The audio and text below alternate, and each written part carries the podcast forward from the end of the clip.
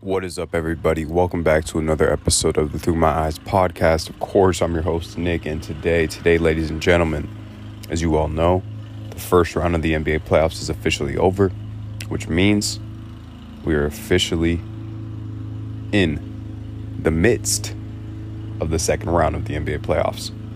And if you guys do not know, we've already had a couple of games. The second round is in full swing. And let me tell you, this round is possibly even more entertaining than the last. And I know in my previous podcast, all I was doing was hyping up the first round of the NBA playoffs. And it deserved to be hyped up. It was so damn entertaining throughout. I had my eyes glued to every single game. The only series I really didn't watch was Bucks and Bulls and that's because the Bulls were a diminished team, and I thought it was going to be a sweep. It was a gentleman's sweep. I was wrong.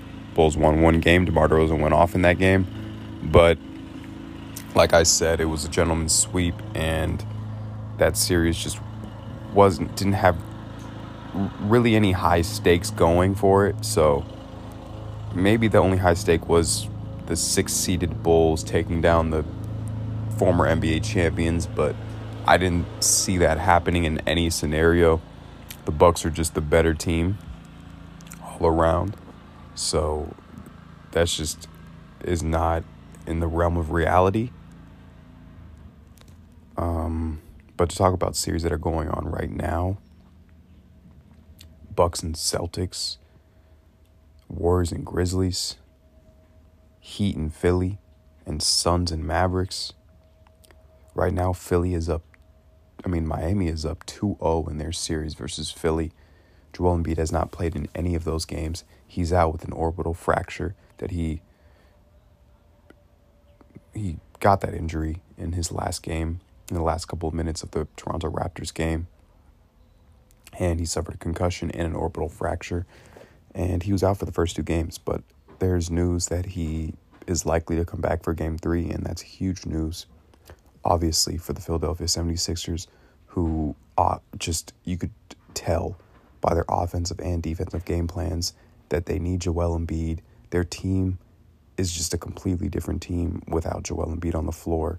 They don't have anybody that can put up the same amount of just just put up the same numbers from the spots that he hits, have the same impact that Joel has in the paint.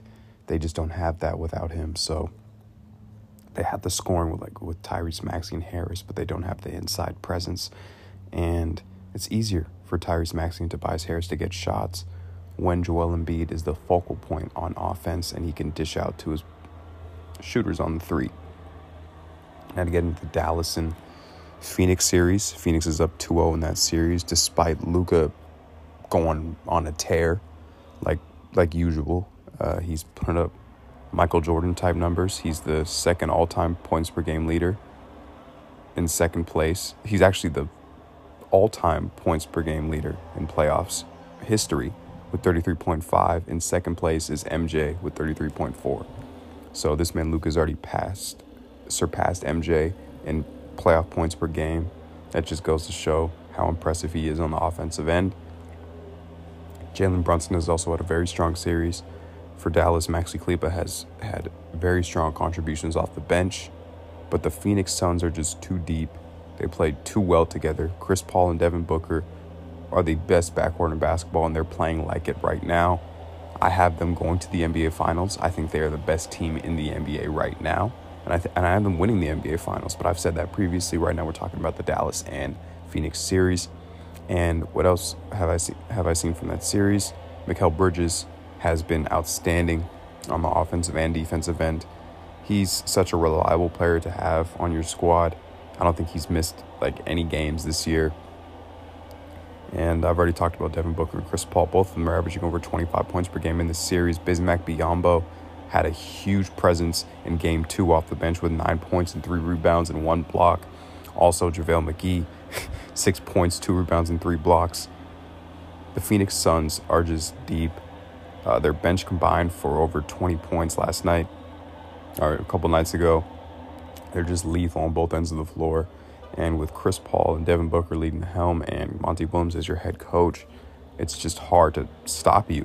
And Jason Kidd, this is his first year as a head coach as the Dallas Mavericks, and he's doing an outstanding job. He completely changed the fortunes of this franchise. They really only need one more player to be a legitimate contender in the NBA playoffs, just because they have Luka Doncic. Jalen Brunson is forming into a formidable player, same as Dorian Finney Smith. Maxi Kleber is very talented. If they just get one more piece around those guys, that would be a very dangerous outing for any Western Conference team. Now, for the Memphis and Golden State series, that series is tied 1 1. Personally, I think Golden State is going to come out victorious in this series. Um, Curry and Thompson played very poorly in game two. Clay only had 12 points and shot 5 for 19, 26% field goal range, 26% from field goal range. And yeah, that's just terrible. Steph had 27 points, but he was 11 for 25, which is 40%. Not that good. Jordan Poole was the most efficient player for the Warriors coming off the bench, and he's just pl- been playing outstanding basketball for this whole playoff series, for for these whole playoffs for the first round and this round. But Ja Morant, what else can I say about him? What can you what can't you say about him? This man dropped 47 points, 8 rebounds, and 8 assists, almost a triple double, completely controlling the pace of the game on offense and defense. He had the game winning bucket, beautiful floater that secured the game for his squad. Jaren, Zach, Jaren Jackson Jr. has also been playing a very solid series on both ends of the floor, with Steven Adams being taken out of the lineup. The Memphis Grizzlies have gone to a small ball lineup per se, with Xavier Tillman or Jaren Jackson starting at the five, but also Brandon Clarke coming off the bench and having a huge impact. In the first playoff series, he was balling out against the Timberwolves. He was one of the main catalysts in their victory. And in this series, he's just an energizer bunny off the bench. His floater game is insane. He has an amazing first, quick first step, and the Grizzlies are gonna leave a mark on the Golden State Warriors, and that's why I feel like Phoenix is gonna take control and take care of that series versus Golden State when they reach them, because they're gonna go through the Mavericks with a little more ease, just because the Mavericks is just really the Luka show. Even there's, even though they're talented, it's really just the Luka show, and I feel like the Phoenix Suns can handle that more than the Memphis Grizzlies, that are a very young team that move the ball constantly, that run the break, and bang you up. You get tired. Gary Payton um, suffered a huge injury on the hands of Dillon Brooks, a fractured elbow. Dillon Brooks was uh, yeah, I got a notification, so that's why I cut it off. But like I said, Dillon Brooks was suspended from the game, and in turn, Gary Payton was injured from Dillon Brooks' dirty move. And in my opinion, he should be banned. He should be out for the game. He should be out the same amount of time that Gary Payton is out because Gary Payton is a legitimate player for the Golden State Warriors. Same with Dillon Brooks. He is an amazing, both of them are great perimeter defensive, perimeter defenders and can shoot the three. So taking both of those guys out of the rotation for both those teams is going to be a huge hit. All right, y'all. That is my podcast for today. Hope y'all enjoyed it. Deuces.